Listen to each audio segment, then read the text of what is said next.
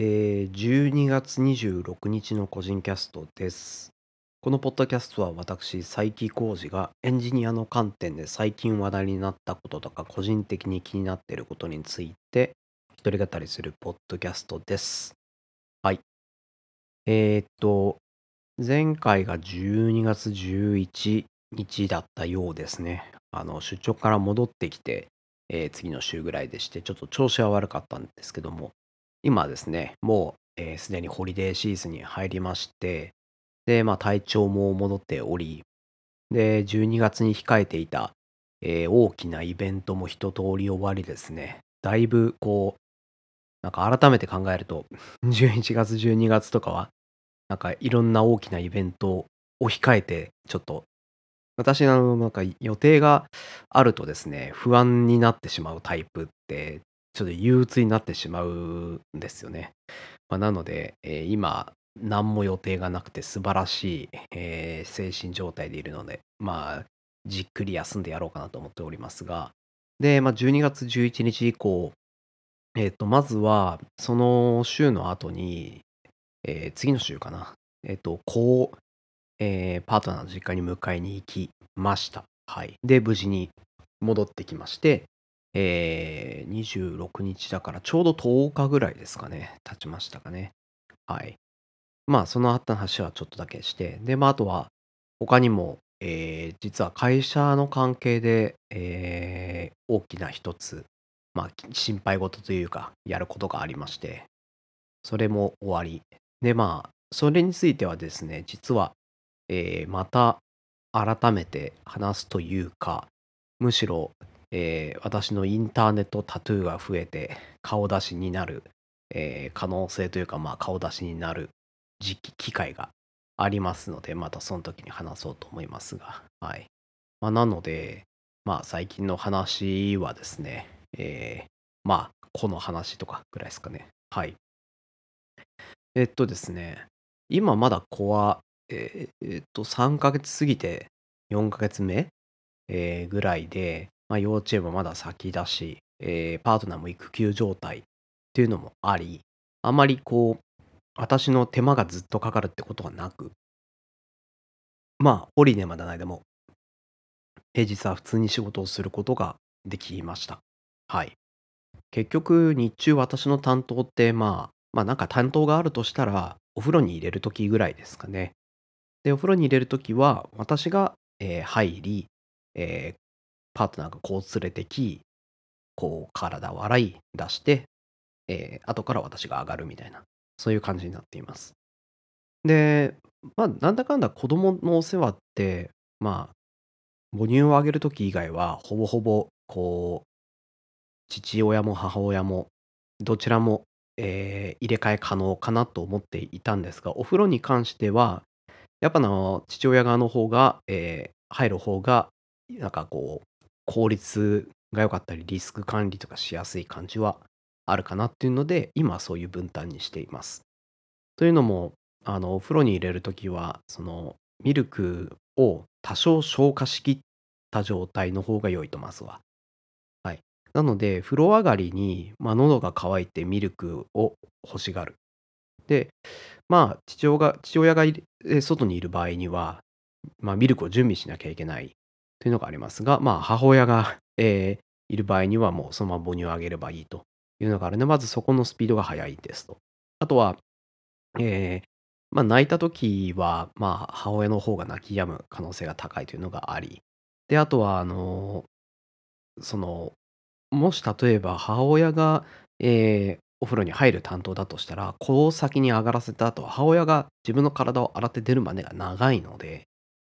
なので、えーケアをする、2人揃ってケアをできる時間帯に戻る、体制に戻る時間が早いと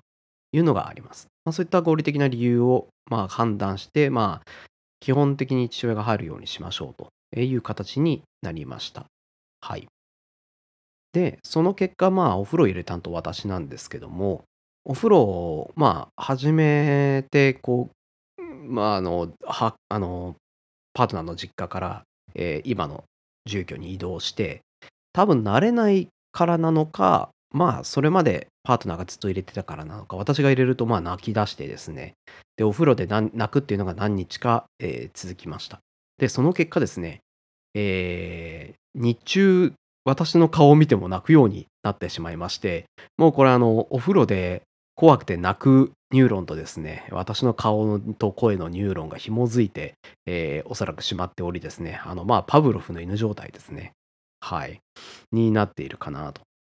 なんだかな、あの、あどうも朝はなぜか平気で顔を見てもこう笑ってくれたりするんですけども、昼過ぎ、夕方とかに近くなり始めると、私の顔を見ると泣き出すという状態になっていましてですね。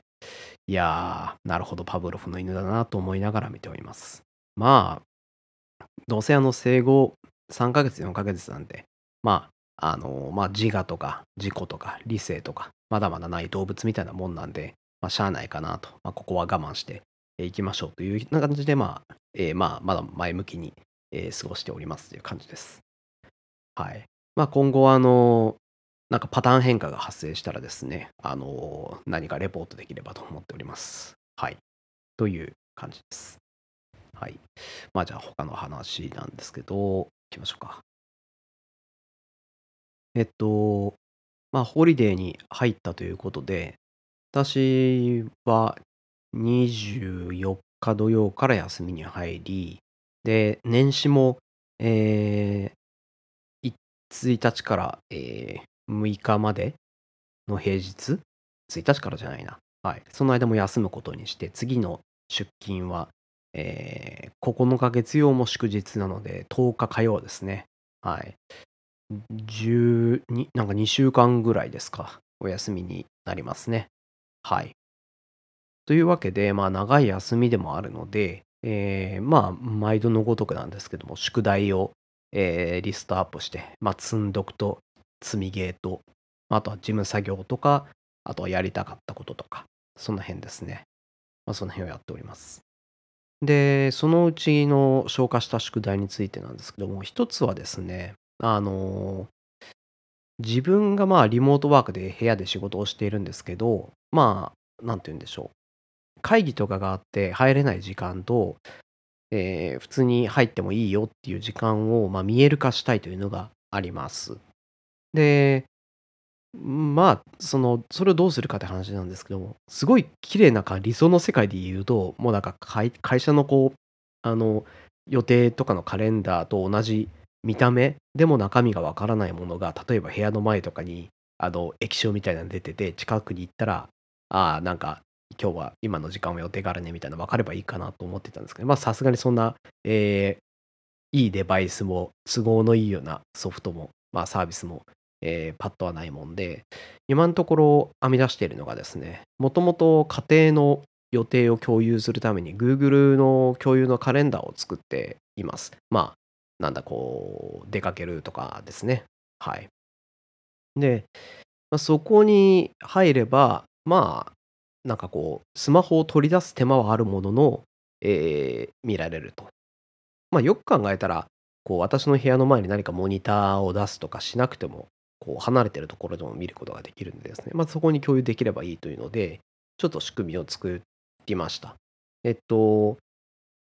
こう、会社のですね、あの、基本的にあの、パワーオートメイトですね、マイクロソフトの。あれを使って解決してですね、2ステップありますね。まずは会社の中の、マイクロオフィス365の、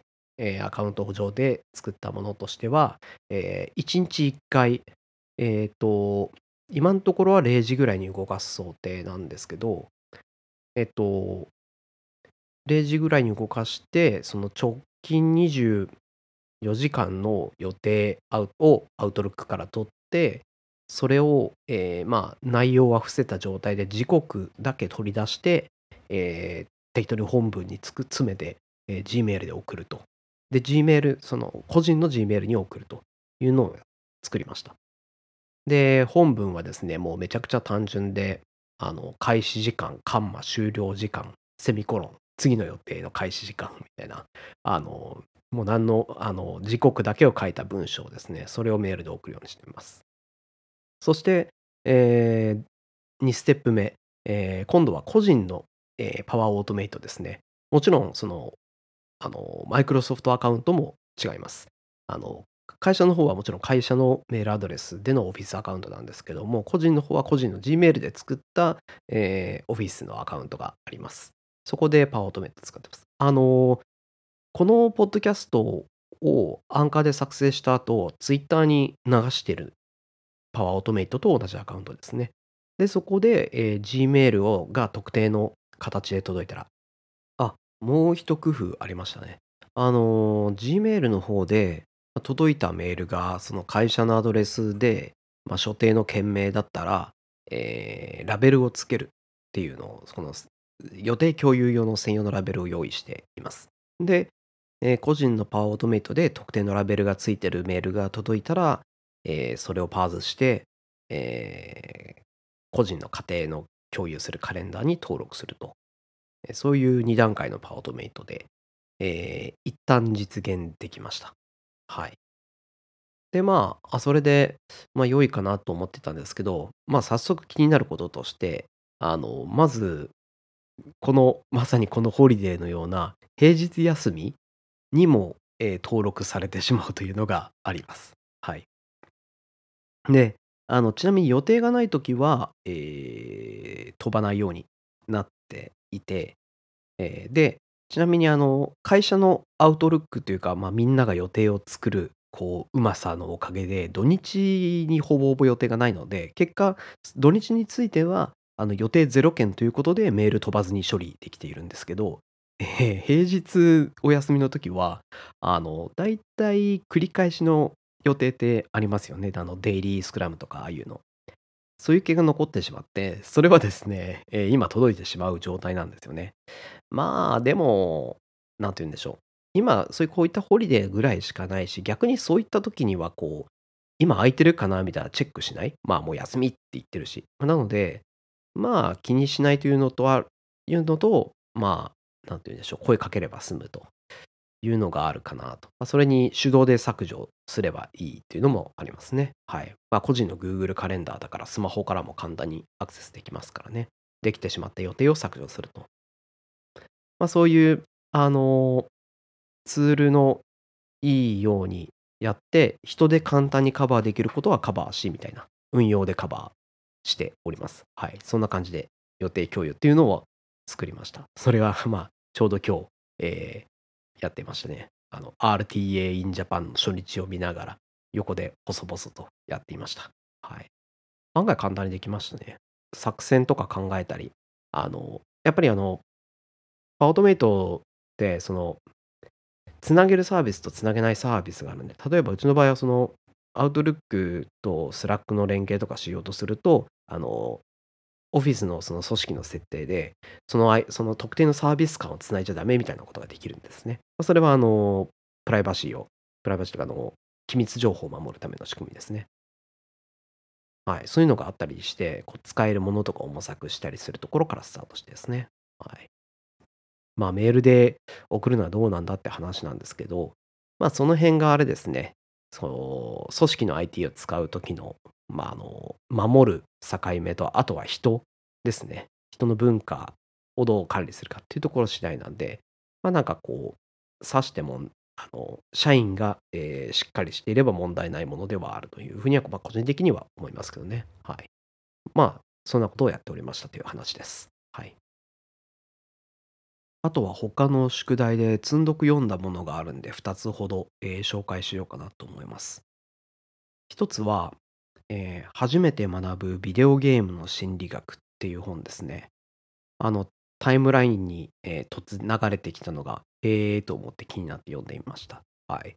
これはですね、あの、実際にゲームを作る現場で、えー、朝クリとかですね、アサシンクリード、指ソフトでですね、とか、あの、フォートナイト、エピックゲームズなんですね。そのあたりの UX に実際に関わった、えー心理学家、心理学者、あの、博士号も取ってるそうですけども、その人が、そういった人が、えー書いてる、えー初めて学ぶってタイトルもついている通り、まあ、入門的な本ですね。はい。で、まあ、ゲームの心理学ってパッと聞いてあの、UX とかですね、ユーザーの誘導とか、そういうエンゲージメントに、え、つなげるえー話かなって思う人もいると思うんですけど、まあもちろんそういった話も出てきます。ですけど、逆にそういったあのビジネスにフォーカスした悪意のあるユーザー誘導、えーだったり、そういうのを防ぐみたいなところについて言及されていたり、まあ、他にも、そもそもゲームを子供にやらせて教育にいいのかとか、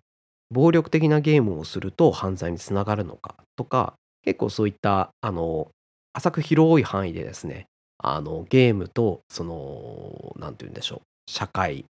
人のこう考え方とか思い込みとか、あなの成長とか、そういったところを浅く広くですね、こう事例とか研究の内容も紹介、しつつ、あとはまあこのおそらくご自身の知見とか、そういったものを交えて紹介されていてですね、まああの入門として本当にとてもいい本だなと思いました。はい。まああのゲームにゲーム開発している人とかユーザーの視点、えーでもまあ大事な話なんですけども、まあ、教育とかですね、その身の回りの人がゲームをやっていることについてどうなのか、えーそういったことがあるので、ゲームをする子供がいる、従っている子供がいる親御さん、でもおそらくそういった人はこういう本は手に取らないと思うので、そういった親御さんに対して何か働きかけなり、えーそういったことをしなければならない立場にいる人、そういった人にはですね、あの、とても、あの、入り口としていい本だなと思います。おそらくこれを読むと、各方面で、ああ、こんな考え方を、えーしていることが、こういった研究がされているんだなとか、こういったところにも気を配らなきゃいけないんだなとか、そういうのが見えて、そこからさらに、えーそのまあ元の研究をたどったりとか、あのまあ他の掘り下げた本とか、そういうのを見たりとか、そういった感じで、えースタートをダッシュできる、オンボーディング的なですね、ゲームの UX、心理、逆に教育にですね、ゲームを使うっていう観点についても出てきたりするので、教育者の方にもですね、えーぜひ、えー見ていただけると嬉しいなと個人的に思いますね。はい。という本おすすめのが一冊。ちなみにこれは、あの、まさにあの、さっき言ったフォートナイトとかに関わった人もいるっていうので、かなり新しいですね。今月の、今月の本です、確か。はい。ぜひおすすめです。で、もう一冊がですね、これもまたタイムラインからの衝動買いで、武器になる HTML っていうので、まあ、HTML の参考書です。今更かなっていうふうに、まあ、思うかもしれないんですけども、まあ、そこの、あの、紹介する内容が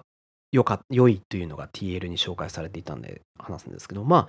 あ、あの、HTML の入門の本とかって、大体が HTML 足す CSS でページを作ろうみたいな、あの、大体 CSS とセットで、あの、綺麗な見た目のウェブページを作るっていう感じなんですけど、この本の、まあ、まさにタイムラインでも載っていた私が追って目を引かれた特徴でもあるのが、CSS については、えー説明しませんと。HTML が持つ役割、果たすべき役割をもとに、まあ、HTML は情報構造ですよね。あの、そういったところに注力をした本で、そこにフォーカスした本であるというのが大きな特徴ですね。はい。で、ま、あの、もちろんその HTML の勉強の本なので、まあ、タグを順番にこういったカテゴリーのタグがありますよって。このタグはこういう役割で使えますよ。じゃあ実際に書いてみましょうみたいな練習のステップとかもあったりしますし。はい。例えば、そのヘッダーですね。H123456 タグがあるとですですけども、そこのセクションでは、こう、みだあの情報の階層構造でヘッダーを使うんですよっていう解説があり、その、あの、当なんかこう、学習者と先生みたいな登場人物出して対話形式でよくやるあの学習系の本っぽい形式なんですけど、こう、先生役の人が、えーできましたかと。そしたら、その生徒役の人が、はい、できました。まあ、ただ、え課題では H123 を、えー使うというふうになってたんですけど、H3 だとちょっと文字が大きかったので H4 にしました。って言ったら、先生はダメだよって。それは、あの、H4 があるということは、その前に H3 がないと情報の階層構造にならないよねっていうふうな指摘があったりして、おー、ちゃんと言及しているなっていうので、とても良い話ですね。はい。結構各セクションにわたって、あの、見た目をやるなっていうのがかなり口酸っぱく言われていて、これが、あの、ぜひ、あの、入門としても、一度 HTML、CSS をやって、大体あの HTML プラス CSS をやって、じゃあ実際にページ作り始めると、何のタグ使うのって大体わからなくなると思うんですよね。そういう件の本から始めると。まあ、そういった時にはですね、ぜひこの HTML にフォーカスした本を読んでもらって、ここをやれば逆にじゃあ CSS でカバーすべき範囲はっていうふうに、あの一方が分かれば、カテゴリーのあのスコープが分かれば、分かればスコープ外が分かるので、ぜひいいですね。はい。まあ、これはあの、あの、なんで、初学者も、まあ、すでに HTML、CSS である程度ページを書いてる人、慣れてきた人とかにも、まあ、あとはレベルアップしたい人ですね。はい。あの、そういった情報構造だけじゃなくて、あの、スクリーンリーダーに対する配慮とかも書かれていて、例えば、あの、アンカー、A タグに、あの、ここをクリックって書くなとか、ちゃんと行き先のページの名前とか情報を書いてねとか、そういった配慮もされていてですね、実際そういった配慮ができないと、ウェブページの仕事をやるときにも、まあ、あの、なんか、一過性のランディングページ作る分にはいいんですけども、自治体のページとかってそんなやらせてもらえないので、そういうことができないと。はい。なのでですね、やっぱりそのウェブページのプロとして食っていきたいっていうんであれば、ぜひ読むべきところですね。という、まあ私もあの一時期コンシューマーのウェブサービスとかウェブページを、えー、まあ、まさにランディングページとか実際のウェブホームページみたいなのもやってきた、えー、ところもあるんで、ちょっと熱が入りましたが、まあ、あの、そういったか、私、そういったことをやってきた私からしても、ぜひおすすめですというところですね。はい。という2冊目の本のお話でした。はい。はい。えー、っと、今日は、まあ、このぐらいにしておこうかなと思います。まあ、あの、せっかくのホリデーで休みたいというところもありますしね。はい。あとはですね、えー、私の今、えー、喋っている横では、えー、先ほども話した RTA in Japan が、えー、2022ウィンターがですね、今日から始まっています。はい。これはあの、RTA in Japan をぜひ皆さん見ましょうという宣伝だけしてですね。はい。